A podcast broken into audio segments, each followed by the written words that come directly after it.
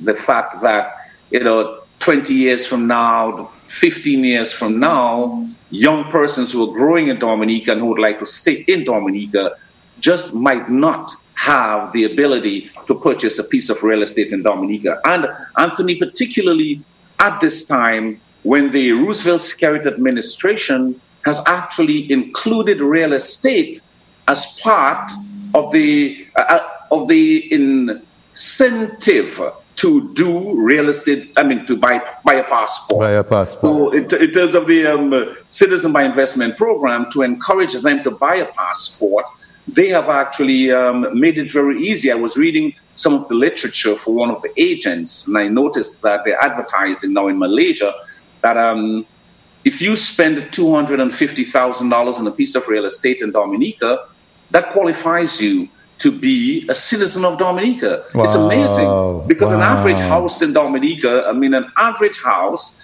in a good neighborhood uh, would cost you at least 500,000 minimum. I mean, right. that's low. Mm-hmm. 500,000. So for the government of Dominica to be out there selling citizenship to someone who invests $250,000, that in itself is um, inexplicable.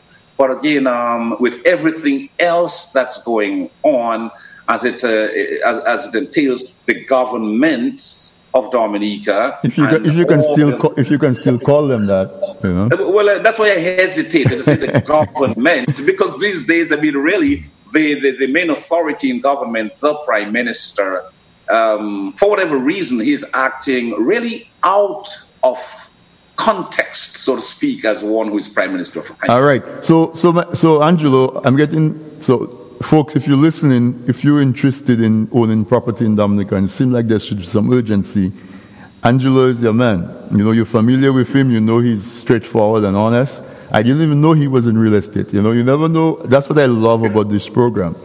You know, I ask the questions, I have a conversation, and I never know where the conversation is going to lead and, and what we're going to find out. And there I find out that, you know, we have this thing in common where, where we both do real estate.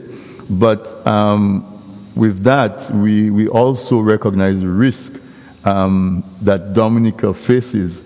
Um, it, it's not that Dominica is not open and welcoming to folks who are not, who are not born in Dominica. It's just that in trying to be global, in trying to be global, we really need to make sure that we, we are preserving some of that legacy for the descendants of the folks who, who have been taking care of the island all of, the, all of that time. So it's awesome to know that you're in real estate, folks. If you, you know, contact Angelo. And, and I, I don't know, he said it quietly, but he also said that he's in the process of setting up his radio station. I know that there's a lot of you guys who are looking forward to that. But, but Angelo, let's jump right in. You know, yes. um, what usually brings you here is the madness that we have going on in Dominica that passes for, for administration and for government. And um, I live in a country where, um, you know, our, our leader goes all over the world and makes us, tries to make us a fool as he is. And, and, and I cringe, and then I go to Dominica and I hear the leader in Dominica, you know, trying his best to catch up, you know. Um, yeah. you know, just this week we, had, we, you know, we, we, know, we hear all the statements that he's making, and you're wondering, you know, what's happening? Is he, did he give a script and he didn't read the script before? Is that what he's really thinking?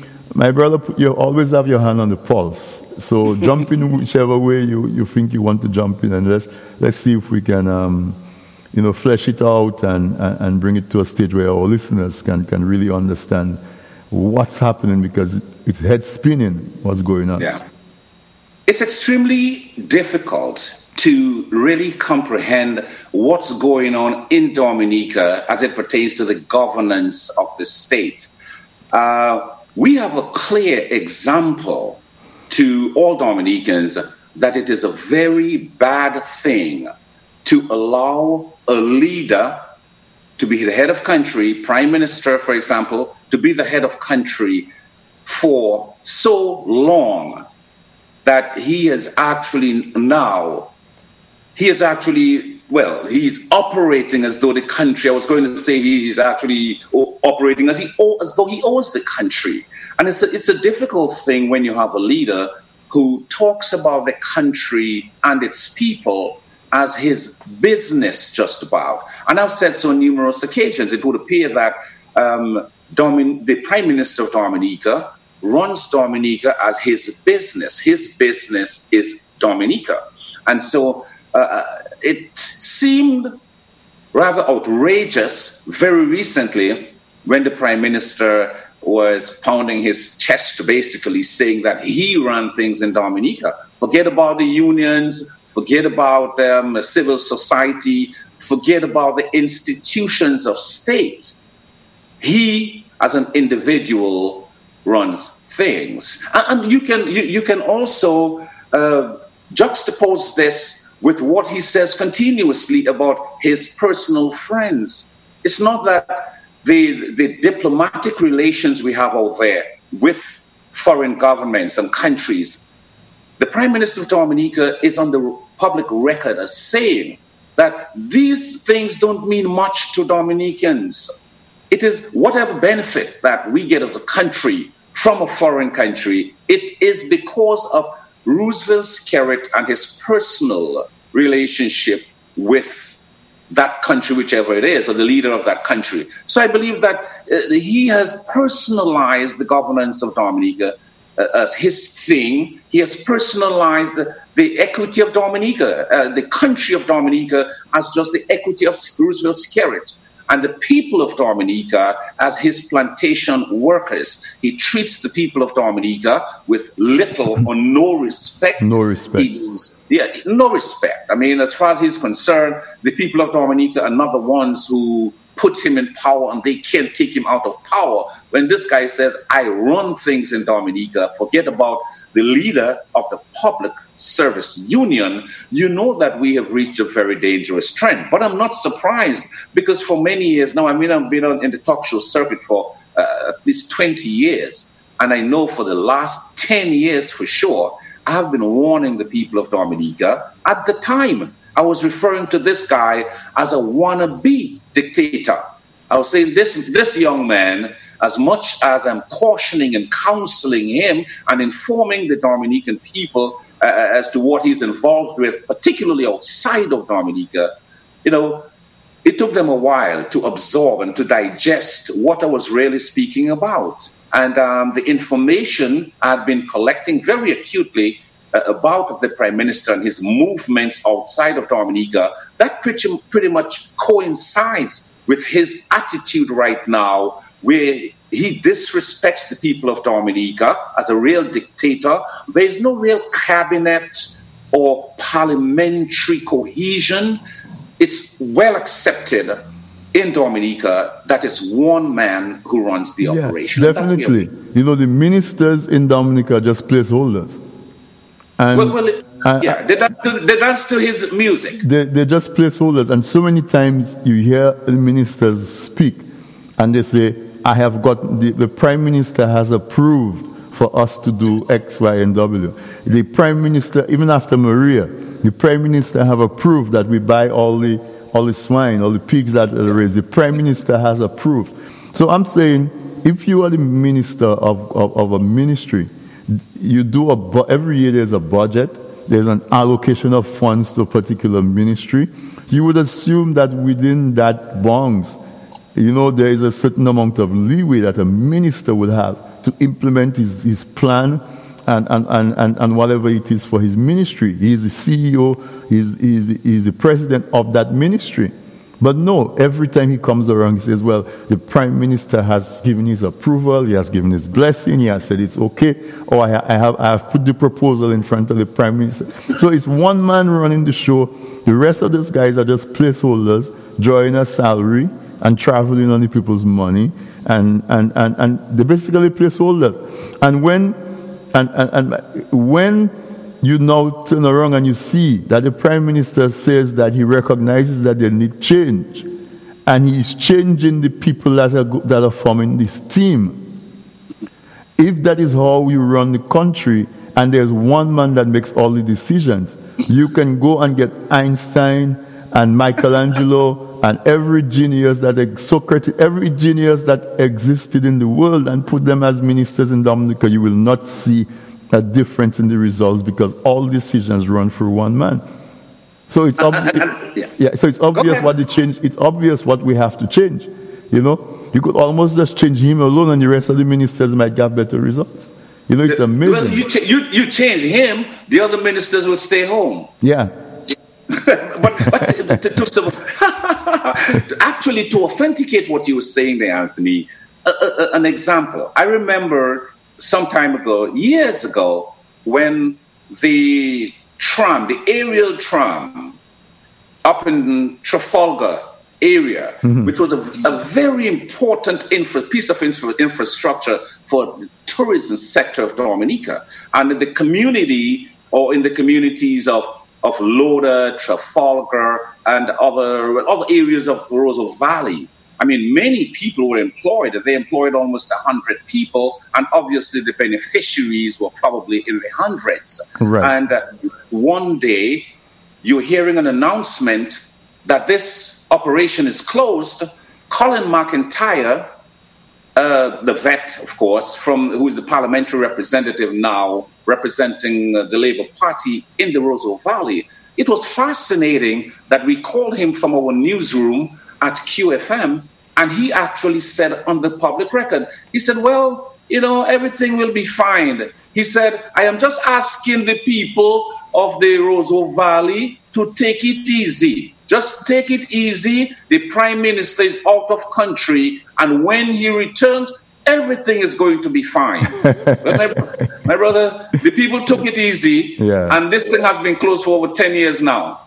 The prime minister returned, nothing happened the aerial tram is shut down, and um, also the prime minister changed Colin McIntyre as well. To another McIntyre, yeah. Yeah. The, the, interesting thing is he got his brother. Yes. He said maybe he said maybe your brother will do better than you. So he changed him for his brother. They, they, uh, he's a, Colin McIntyre is a doctor, and this new guy, I think Irvin is his name. He's also a doctor as well. Yeah. So you, you're changing from Dr. McIntyre to Dr. McIntyre, I don't know what type of physical or but, realistic but, but, change. But you know, you know what that is, though. That is similar to what happens in areas in Portsmouth where the Labour Party thinks that they own the vote because of who they go. So, for example, in Portsmouth, they have the impression that once they run a Douglas, they're going to win. you know, uh, and because yeah. because the McIntyres, you know, were an employer and a major benefactor in the Roseau Valley in terms of in terms of the name.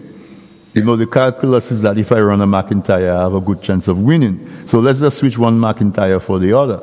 You know, so so in a sense, the, the, the Dominican voters have themselves to blame for, well, for what Anthony, be careful. Anthony, Anthony, be careful. I wouldn't go that far because because the people of Roseau Valley tolerated this doctor for a while but since Ronald Charles, very brilliant young attorney, very people oriented, very active, activist type of represent uh, of representation given to the people of the Roseau Valley know about this guy. Since Ronald Charles came on the scene, I believe that he assisted in enlightening the people of, the, of that constituency. And then they actually responded appropriately to over over the years, uh, the education from Ronald Charles, and I would say like the QFM, and uh, we have educated the Roseau Valley to the point where currently, and even for the past two, three, four years, they have been basically complaining about this Dr. McIntyre, who is supposed to be the elected parliamentarian or elected parliamentary representative there, but who hardly shows his face in the place and hardly does anything representational of the people of that constituency. So, so, so you know, they, yeah. they, they have the people have moved nicely in the right direction. I'm happy. To, I'm happy to hear that. Yeah. Maybe we need to cross pollinate the Roseau Valley yes. with Portsmouth. Yes. And Grand Bay. Def- definitely. you know. Or, or, or, an alternative, Tony, would be that um, the people of Dominica conclusively and decisively put the United Workers' Party in the government. Because uh, what we found rather fascinating as Dominicans when we look back uh, at the history or recent political history, 1995 to 2000, when the United Workers' Party was in the government under the leadership of Mr. Edison James, a very brilliant and patriotic, astute Dominican leader, that Mr. James performed what many people considered at the time a miracle, a political miracle, where when he became leader of the government of Dominica, the government instantaneously, it was an urgency, an emergency to go to the town of Portsmouth and enhance the main road from Ross leading into the town of Portsmouth.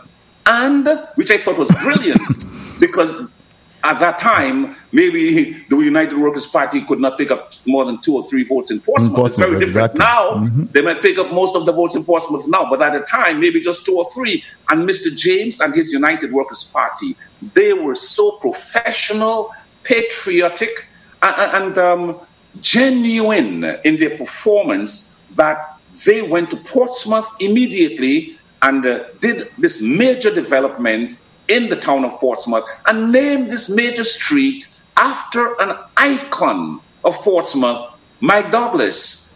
So the United Workers' Party put this major boulevard to the town of Portsmouth and named it the Mike Douglas, Douglas. Boulevard. Showing that they, they were they are the government of Dominica, not the government of United Workers' Party. And you know, you're saying that, and also under the Freedom Party administration, the Cabrits cruise ship berth was built.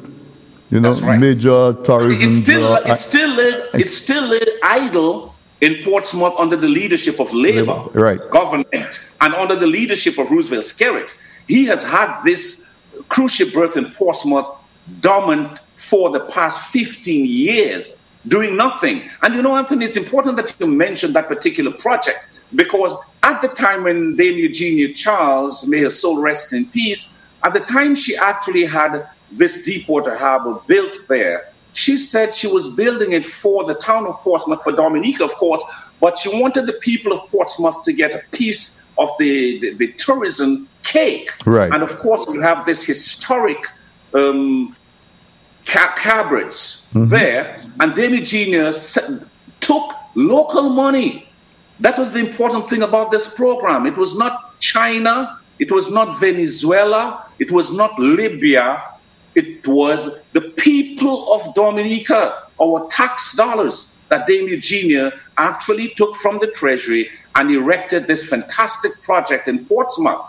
But she really didn't realize at the time, and what she really did not realize was like it was like casting pearls at swines all they did but, with it was stuck it in the mud with their nose. Yeah, because isn't it? I mean, the people of Portsmouth need to wake up. Yeah. You know, the Freedom yeah. Party gave me the cruise ship berth. you, know, you know, Edison James enhanced the, you know, the United Workers Party highway and, and name it after. What exactly can you point to that you've gotten from the Roosevelt Skerrit administration in the last almost 20 years that, that they've been in power? You know, I, I always say if a government owns your vote, they take you for granted. Every election, you should make that government earn your vote. They should earn your vote, not, not feel like they own your vote. You know, but if you listeners, if you're listening, if you're joining late, you're listening to this week in interview on tdnradio.net. Uh, my guest tonight is, you know, incomparable, the one and only Angelo Allen. I, I, I, have, I, get so much reaction and so much feedback when I have you on. Is I could almost have you on every every week. Uh, but you know, we, we just came out of a whole month of, of doing literary stuff. I, I featured writers for the entire month of May. And so I wanted to come back with a bang. And of course, we, we do have it because Angela, the rebel, you know, Jimmy Cliff and the Rebel. That's our theme. That's our theme tonight. And the rebel in you will touch the rebel in me. And the lovers we be will bring sweet Yeah, that's Jimmy Cliff in the rebel in you, you know? Because that's what you need to do in Dominica. We need a radical awakening, you know? Um, not not the call like we see on the on some of the political platforms asking people to almost take up arms, you know, sharpen your spear and go to battle and so on. You know, because if you listen to this song, it brings the rebel out where we represent ourselves and, and say, this is what we deserve, this is what we demand, but at the same time understanding that we're all fellow Dominicans. And so we, we don't burn down the place because then we own the ashes, but we need to take back control of, of, of our country. Um, to the people belong the power, you know, power to the people. And, and there is that awakening that's happening in Dominica right now. And, and I, I think the guys who are, who've been suppressing and who have been rigging the polls to, to get the outcomes that they want to get, um, they, they, they are starting to tremble. So, my brother Angelo, um, I have a very important question to ask you. Yes. Do you have health insurance? Well, I'm not the Prime Minister of Dominica, and if my kids got sick, I won't be able to fly them out of Dominica as easily as the Prime Minister says he can with him, you know, himself and his family. Fortunately for me, uh, Anthony, you know, I'm a U.S. citizen with veterans preference, so therefore I always say to them, as soon as Angelo Allen gets sick, get me to the first and the nearest VA hospital. I think that's in Puerto Rico. So uh, I'm, I'm good. But I, of course, when you hear the Prime Minister of Dominica boasting in the public sphere how secure he is, that if himself and his wife, his children get sick, that he can fly them out.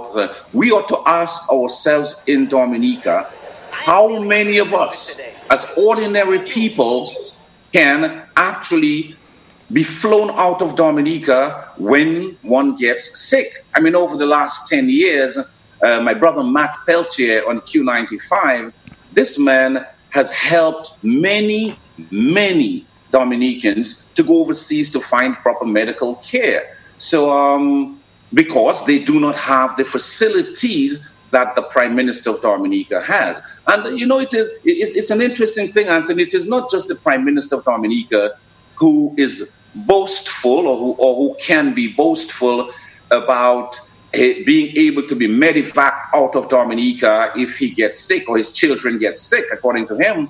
It is party supporters who are close to him.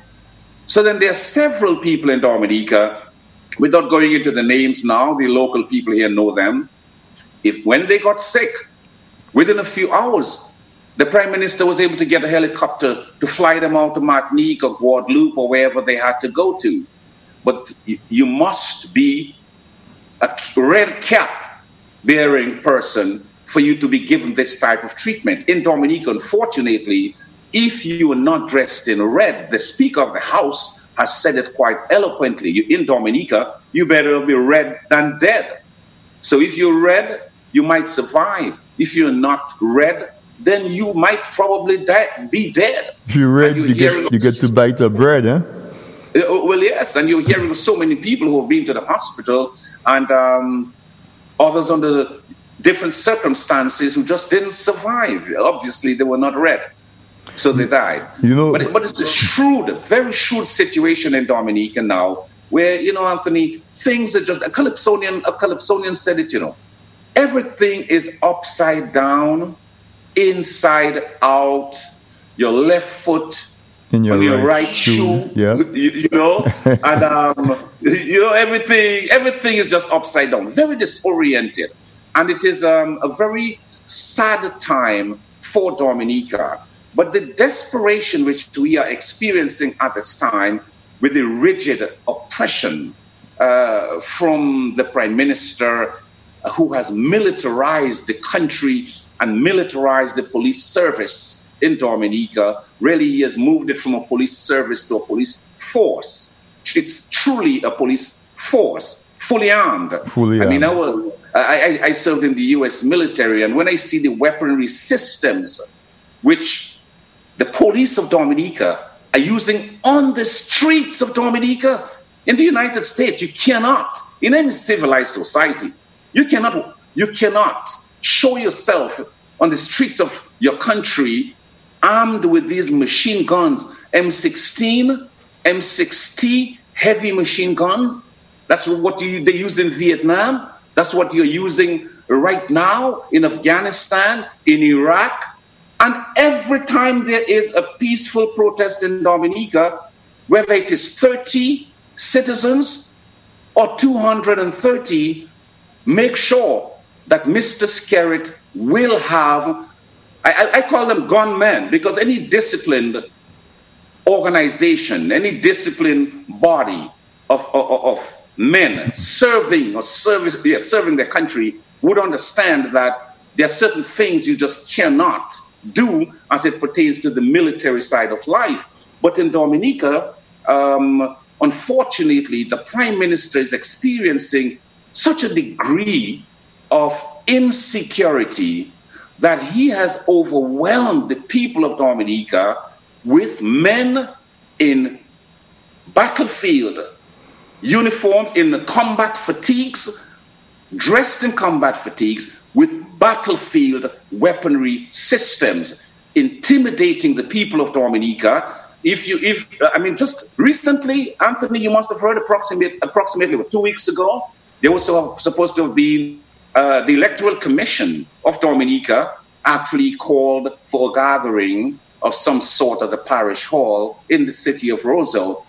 And surprisingly, when the people of Dominica, who were invited by the chairman of the Electoral Commission, when they showed up at the gate of the parish hall, they were brutally surprised to see the amount of men dressed in combat fatigue combat and the amount yeah. of machine guns. I mean, they could have picked up the squad and they could have sent them to Afghanistan and they would have had sufficient weaponry systems to keep them alive for a long time on the battlefront. On the battlefront, right. Yeah, yeah, my brother, in Alaska, as a trained soldier, I can say that.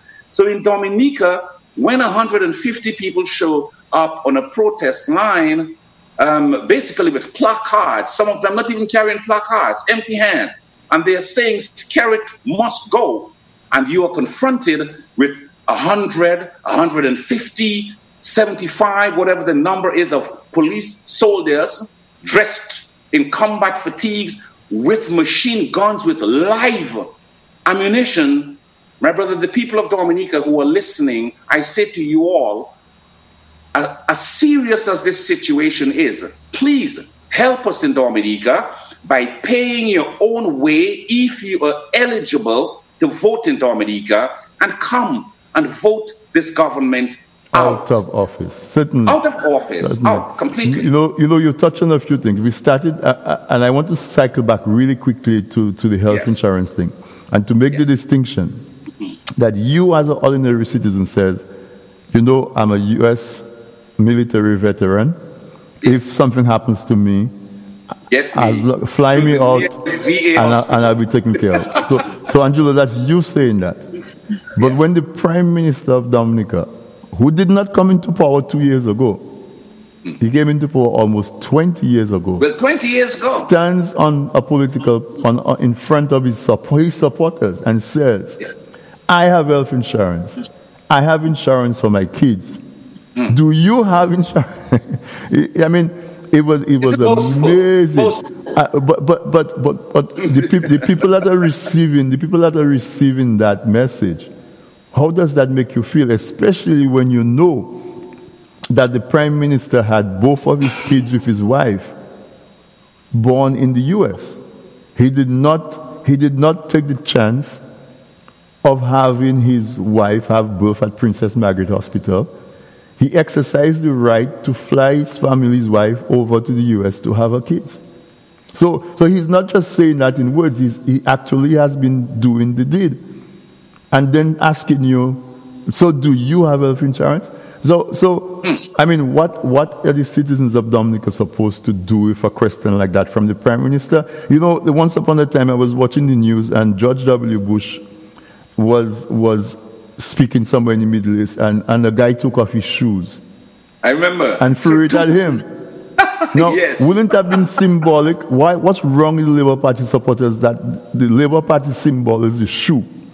That there should have been a sea of red shoes being thrown at the stage when this man stood up and made that statement. It's incon- and but but more than that, it shows the utter contempt that the Prime Minister has for the people of Dominica, it, for his supporters. It shows that he thinks that they're not smart enough to, to analyze anything for themselves.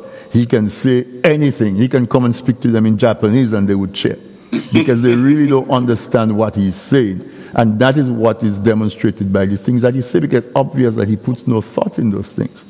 The disrespect is palpable.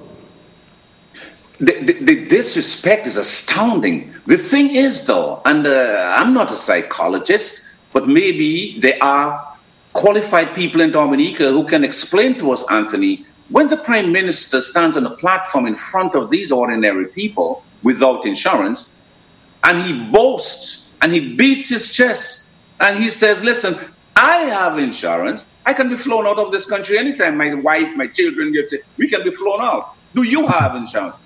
I mean, you, did you hear the amount of people who clapped? That's what I'm saying. It should have been a sea of shoes. Hele, hooray! Hooray. Hele, hooray! The prime minister has insurance for him, his wife, and his children. And if anything happens, he says he can be flown out instantaneously. I'm happy for him. But Anthony, remember, it's not just in Dominica. Anywhere you find a dictator in power for an exceedingly long time, the people around him, and usually it's a him, the people around him feel so insecure, they feel so compelled to eat from his shoe that no matter what he says, they will celebrate. I heard the prime minister saying at Makushui some years ago, he had a gathering of, uh, of his party supporters. He said to them, I want you all to vote for me and keep me in office until 2050. And I believe this is the first time I heard so many people clap for the prime minister because he was saying to them that he wants them to vote him till 2050. the man the man said on the public record he wants to be there until the metric and his son little boy that little boy must have been a year when he said that. He said he wants to be there until his son can come and take over from him. He's not joking. He's not playing. He just had his most people in the politics particularly in third world countries in the caribbean and exclusively dominica. People hide their families away from politics in dominica. This man brings his wife in because he figures he runs things. He runs so, things, yeah. yeah. Yeah, he runs things so effectively in Dominica. He calls the shots so he can bring his wife.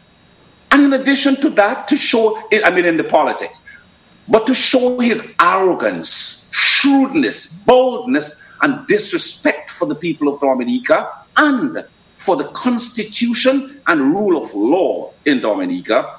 This man in Dominica, by the way, Anthony, you might know that we have two ministerial buildings in Dominica, right?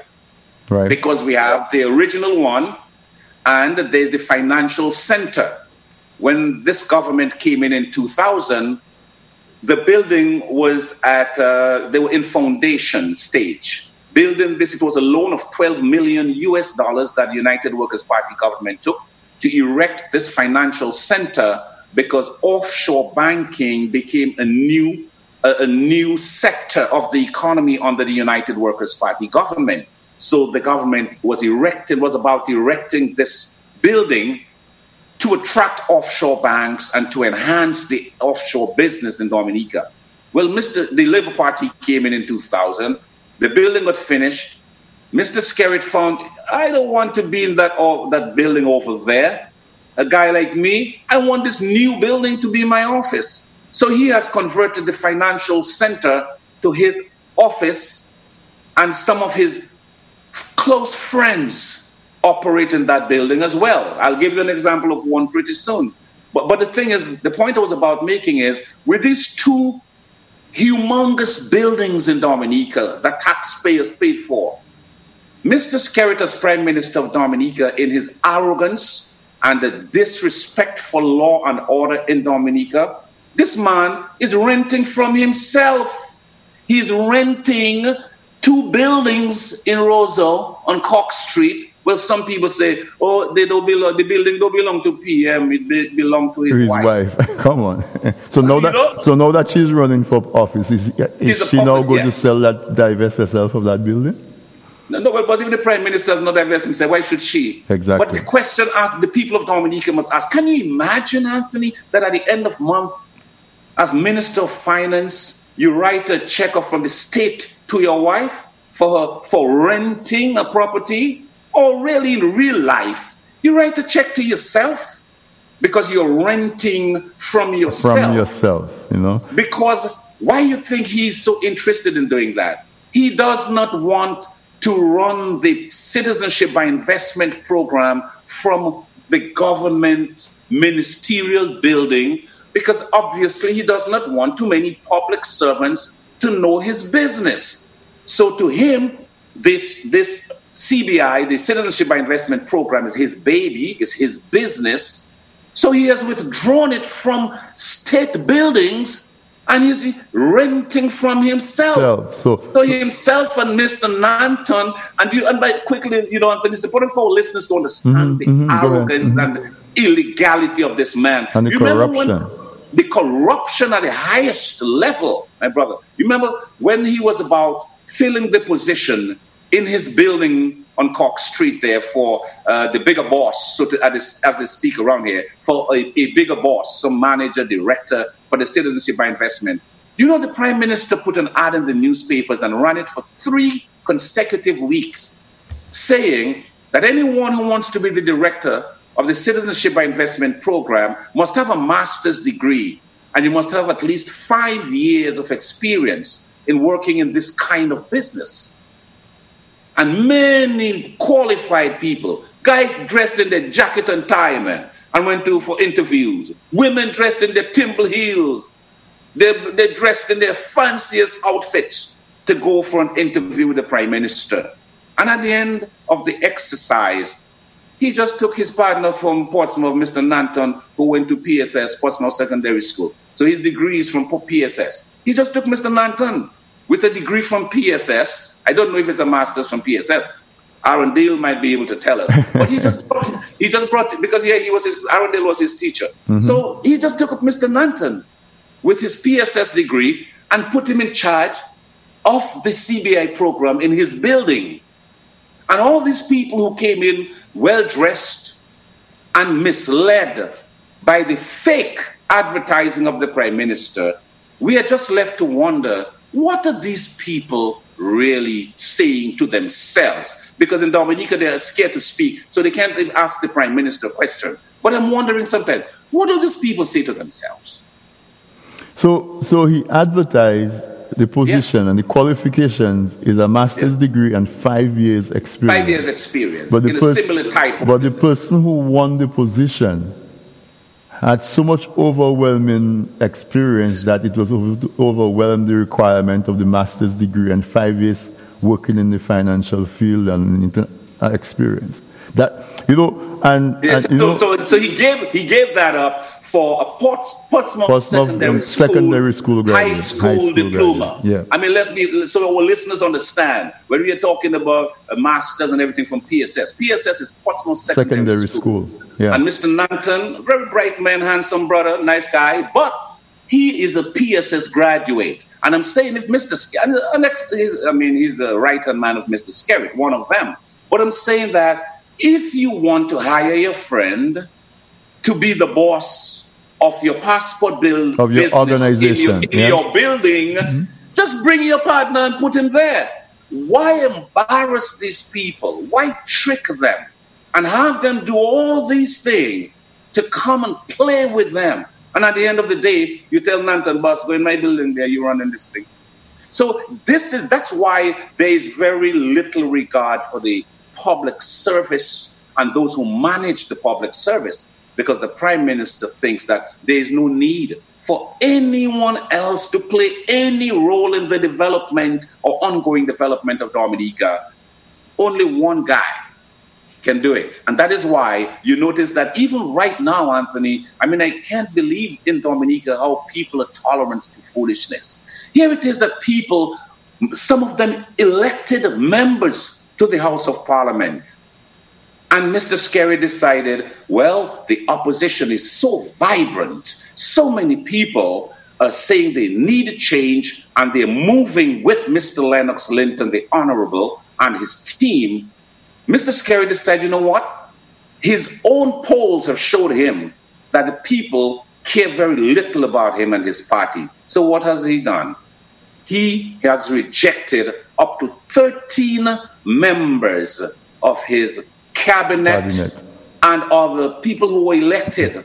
Like, for example, Mr. Joseph Isaac in the city of Roseau. Mr. Joseph Isaac, he won the seat as a member of the United Workers' Party. Roseau is pretty much a UWP seat. Mr. Norris Prevost, um, he has had the seat. He held it for several years, and they continue to hold it as a party. Well, it is fascinating that Joseph Isaac, who won the seat for United Workers' Party last election, Mr. Skerrit has basically purchased him, so he crossed the floor to meet Mr. Skerrit.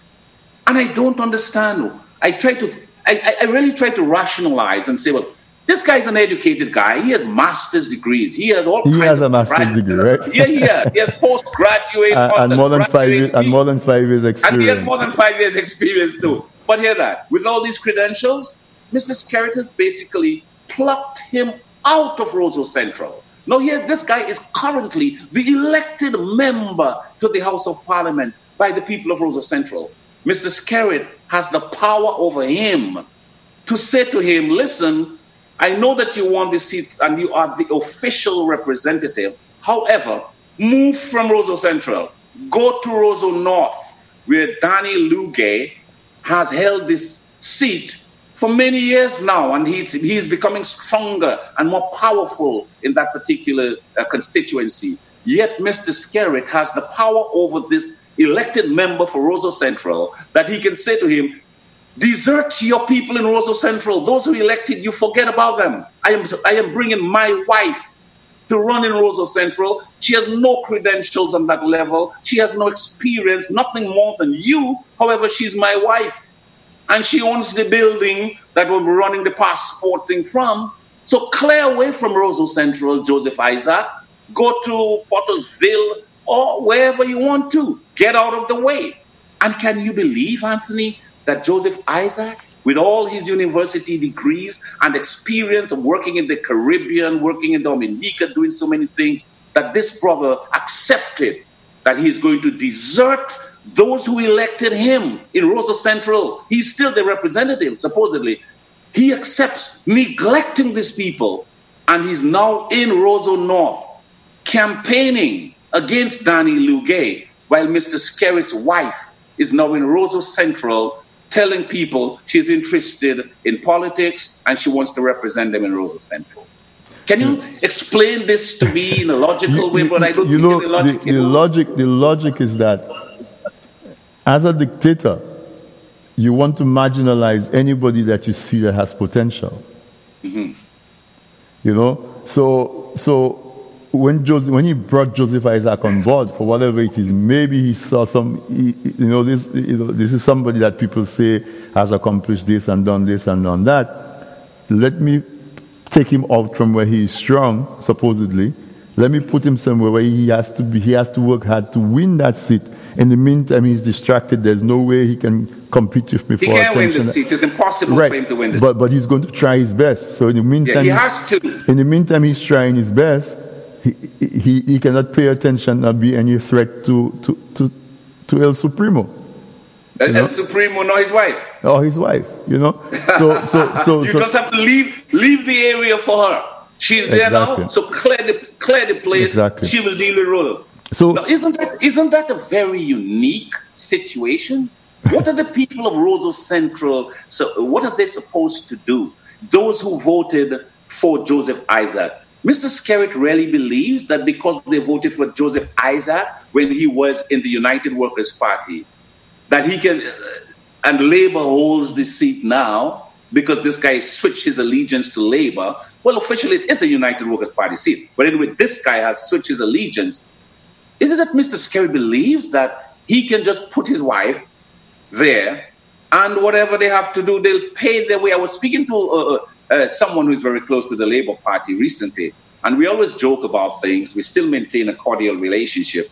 And I say, my brother, it would appear that um, the people of Dominica are ready for a change.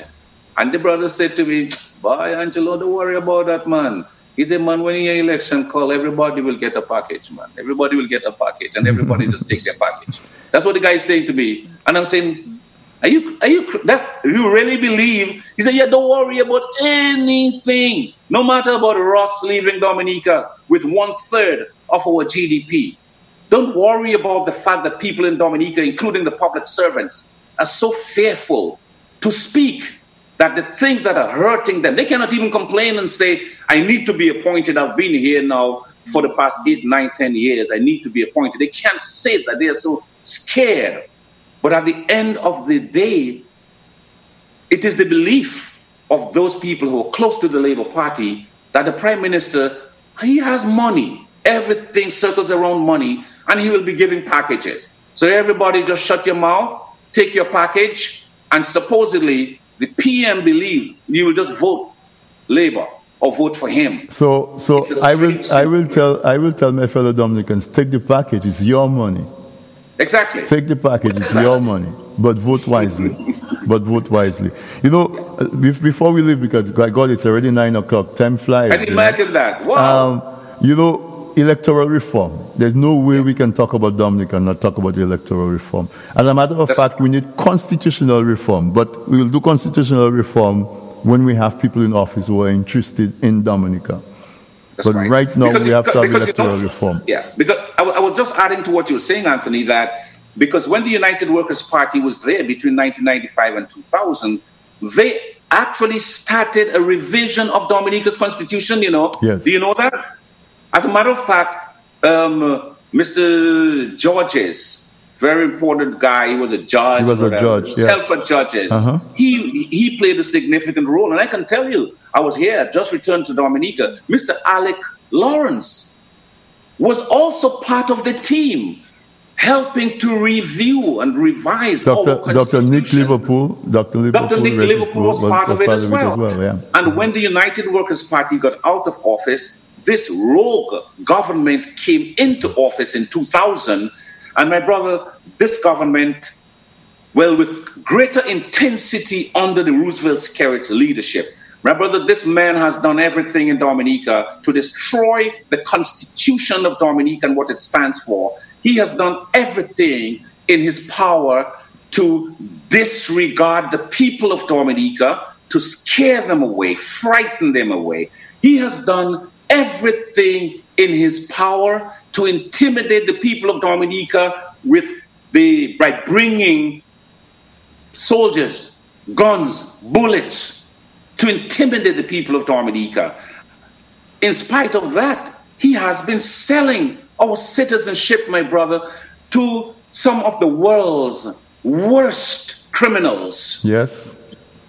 Montferrat, Angie Lapsang, and the list goes on, on, and on, on and on. And I, I, I keep speaking about this guy, Tony, um, whatever his name is, that Mr. Skerrit has running this consulate for him in France. But he also, Eric Toner, that's his name, Eric Toner. Hmm. And Eric Toner, who's on his business card, it says that he's a financial advisor to Prime Minister Skerrit. I don't know whether he's a financial advisor to the state of Dominica or to Mr. Skerrit in his private capacity.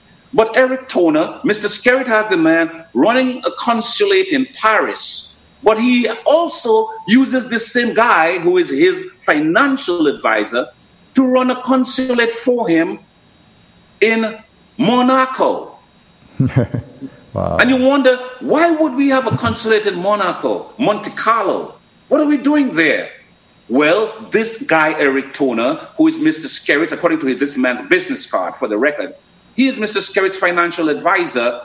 He's Dominica's diplomat. He sells passports. He's based in Paris, running an embassy there as a business and then he's in Monaco running another consulate there as a business for Mr. Skerrit. The people of Dominica were never told officially by our prime minister that we are running a consulate in Monaco. What are we doing with one there anyway? So Dominica is really a multinational corporation with offices all over the world, and the business and, that we do sell and officers of the corporation, officers of the corporation all over the world.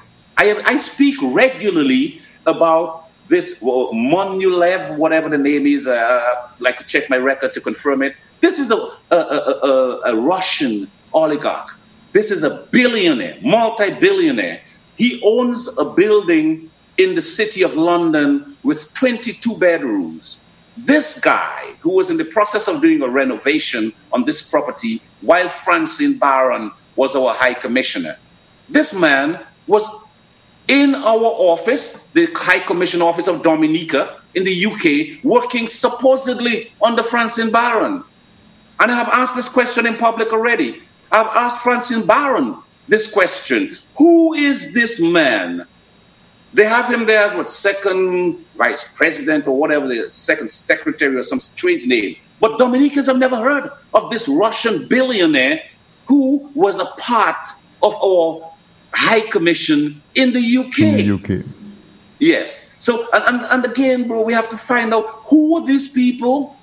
And if, I have a lot of details on many of them. I'm sure that Mr. Skerrit and his people know that because I work with some of the brightest people on earth. And everywhere this government go, wherever the government goes, um, my people track them. And that's why I have said so on numerous occasions. Uh, that's why I can speak with the degree of details that I speak with. We have an ambassador quickly before we end up here. I'll just speak of one more. We have a lot more we could speak about, but one more. An ambassador in India. India. And uh, when we followed up, who is this ambassador guy? And he's selling passports as well. Our people went to India to this executive office address. Well, guess what? Anthony, this man was, he came with the shorts in front his door when our people knocked at this door. This is the office that you listed. You're selling passports and you're doing business, and you come to answer your executive office at your home in your shorts. In your shorts, yeah, represent, shorts. representing the people of Dominica. Representing the people of Dominica, but selling passports. But you can also understand also the link between India and Mr. Skerrit's presence in India for three weeks when he came back with the doctorate, honorary doctorate. Honorary doctorate. I believe that's enough for tonight. My brother, it's always such a pleasure, such a pleasure to have you. Uh, you know, you, like I said, you, you slice it, you dice it, you get it into bite sizes where, where we can eat it and we can digest it and really understand. And, you know, the, the depth of your, of your knowledge and your familiarity. And, and, you know, our people are starting to wake up, you know. They are. Um, our people are starting to wake up, and, and I think the, the regime is starting to find out that no matter how much money that they throw at the problem, most of it is not sticking, you know. Uh, uh it, it, it's not sticking, you know. Yes. The, the economy is getting stimulated by this ghost um, economy, these ghost um, funds, this zombie money, if yes. you want to call it that. Yeah on the um, world. But nothing sustainable. I mean, we can go to Monaco, we can go to Paris, we can go to India and set up yes. outposts to sell our passports. And we cannot set up a simple water bottling facility to sell our water that millions of gallons are flowing into the sea every day.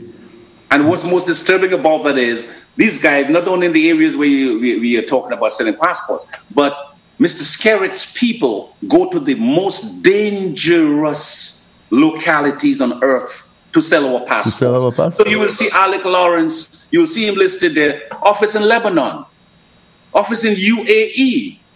And uh, you were seeing these Mr. Skerrit's guys, you know, like the book by Bob Woodward, All the President's Men. Yep. You were seeing all the Prime Minister's men in these dangerous parts of the world selling our citizenship basically with zero accountability. In one day, I have the documents, I've said it before, Mr. Lawrence knows it's true. Alec Lawrence, in one day, he had 33 clients, my brother. 33 in, uh, in wherever this place is, the 33 clients. He actually brought the attorney general, Dubai. That's in Dubai. He brought up the attorney general. He brought up the police. He brought up a lady who works in the ministry. I have a list of all these people. Alec Lawrence brought them all to Dubai. And then imagine in one day converting these 33 clients to Dominicans at a minimum of 200,000 US dollars per client. And you know, under these circumstances, most of these people, they're rogues and international criminals, and they're wealthy, so they have the millions. So they, they don't deal with no 200,000 as minimum. These people are dealing with millions of dollars. So just imagine what payday such a person, like Mr., as I said, Mr. Alec Lawrence, that day when he converted in Dubai 33 people eh, to Dominican citizens and work, do the arithmetic. Yeah. 200,000 US minimum per client. One day's work. One You'd day, like to have that yourself, no, uh, but, but before, before, I let, before I let you go, though, um, do, you know, do you know what is the, the national debt of Dominica? Over a billion, 1.5 billion. One, approximately 1.5 billion. So, so in the meantime, in the meantime, we're generating billions of dollars in cash. we are incurring a debt of over a billion dollars. And, and the country doesn't have a hospital. It takes them over two years to do a first phase that is like 12 beds, bless you. You know, the, the, the roads that they do fall apart in, in months. We, they, they took Windsor Park and made it a stadium, and I've not been able to replace a recreational facility for the young people of Roseau to, to do sports. And you can go all around the country and count all the things that are, that, that are missing. In the, in the same era that we generate in billions, we have billions in debt. And every time we hear a project, we're hearing that, oh, we're waiting for funding from Mexico to build a hospital in Marigot.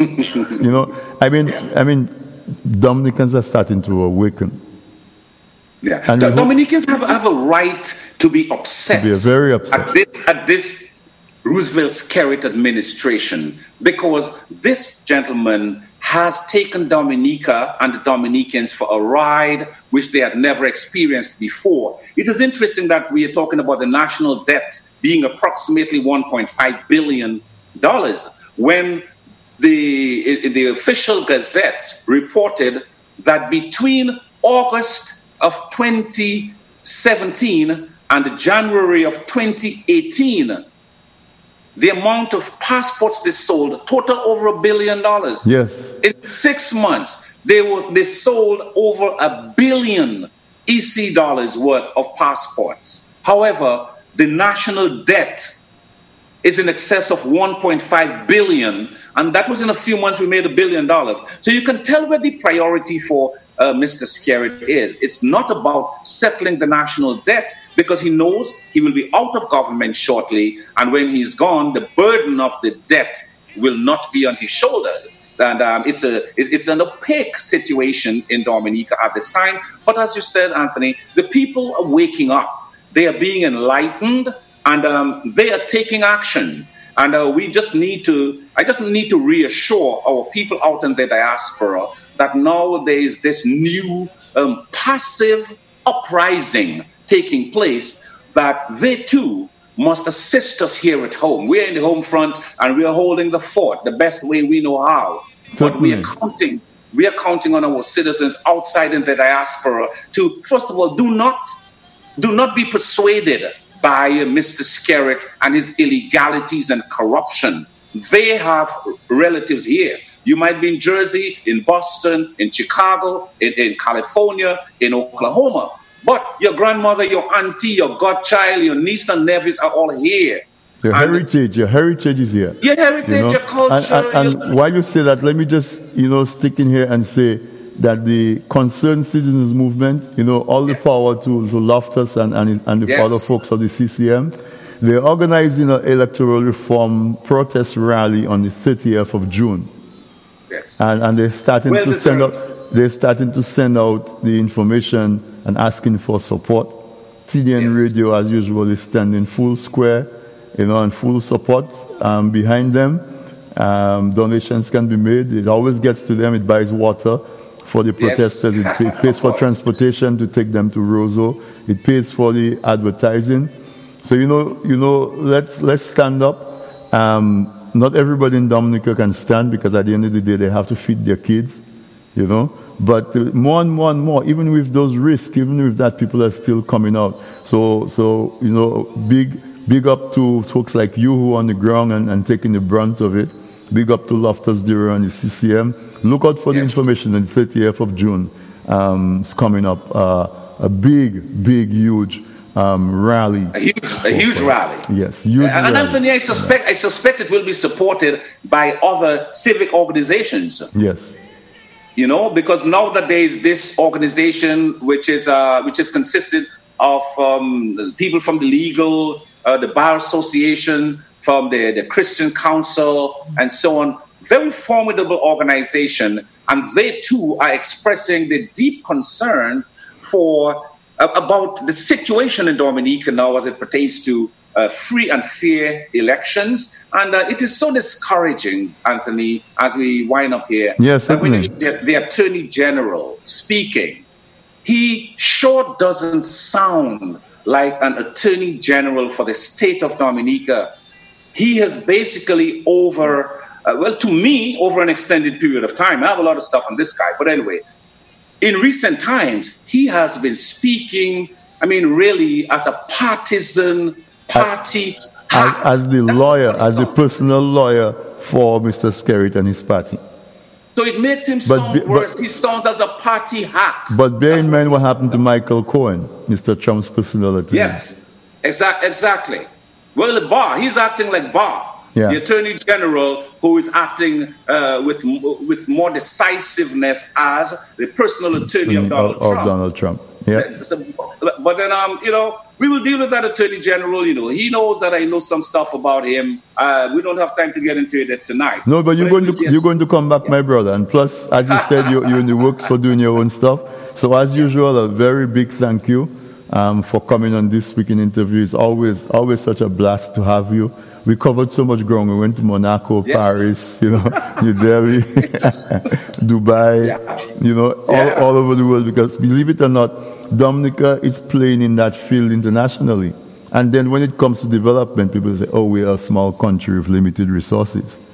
But when it comes to nefarious things, we're right out there with the big We out there with all the big boys. I mean, look at the man like Ng Lap Seng. Yeah. yeah. This man is the man in Macau. Yeah. This man runs prostitution rings. He runs. He, he runs. Um. He has guy gun runners out there. Yeah. He has pirates. He. he this man has pirates running out there ripping up boats. So we all we, all, we right up there with the best of it. So let, you know, hopefully, hopefully in the future we can harness that for the good of Dominica. My brother, thank you so much for coming on. Uh, you know, we're gonna have you back.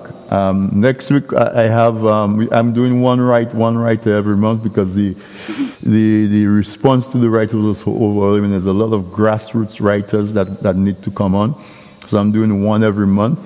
Um, so next week, I have a young brother, Delroy um, Nestor Williams coming on. All right. Um, so we're going to do that. Um, uh, but and also um, there's a Dominican group, um, Sabina Mingo.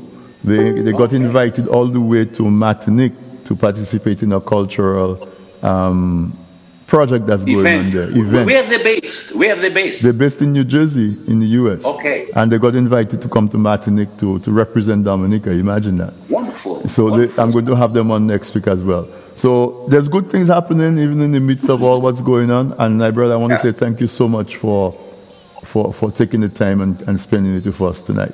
All the best to you, man. I want to thank you very much, my brother. It seems like we just started 10 minutes ago, you know? time flies. And, uh, time moves quickly when yeah, you're having when fun. You're having fun. anyway, know. my bro, I give thanks to you as well, you know, for remembering me. I appreciate you. Never far from uh, Have a nice evening. All right. Thank you so much. All right. So, listeners, there you have it, you know. Um, you know, Angelo Allen, every time, every time, you know, Angelo comes on board, um, he, he certainly, you know, give us a lot of food for thought, a lot, a lot of food for thought. And so I, I want to I want to tell you that you you need to stand up as well, you know?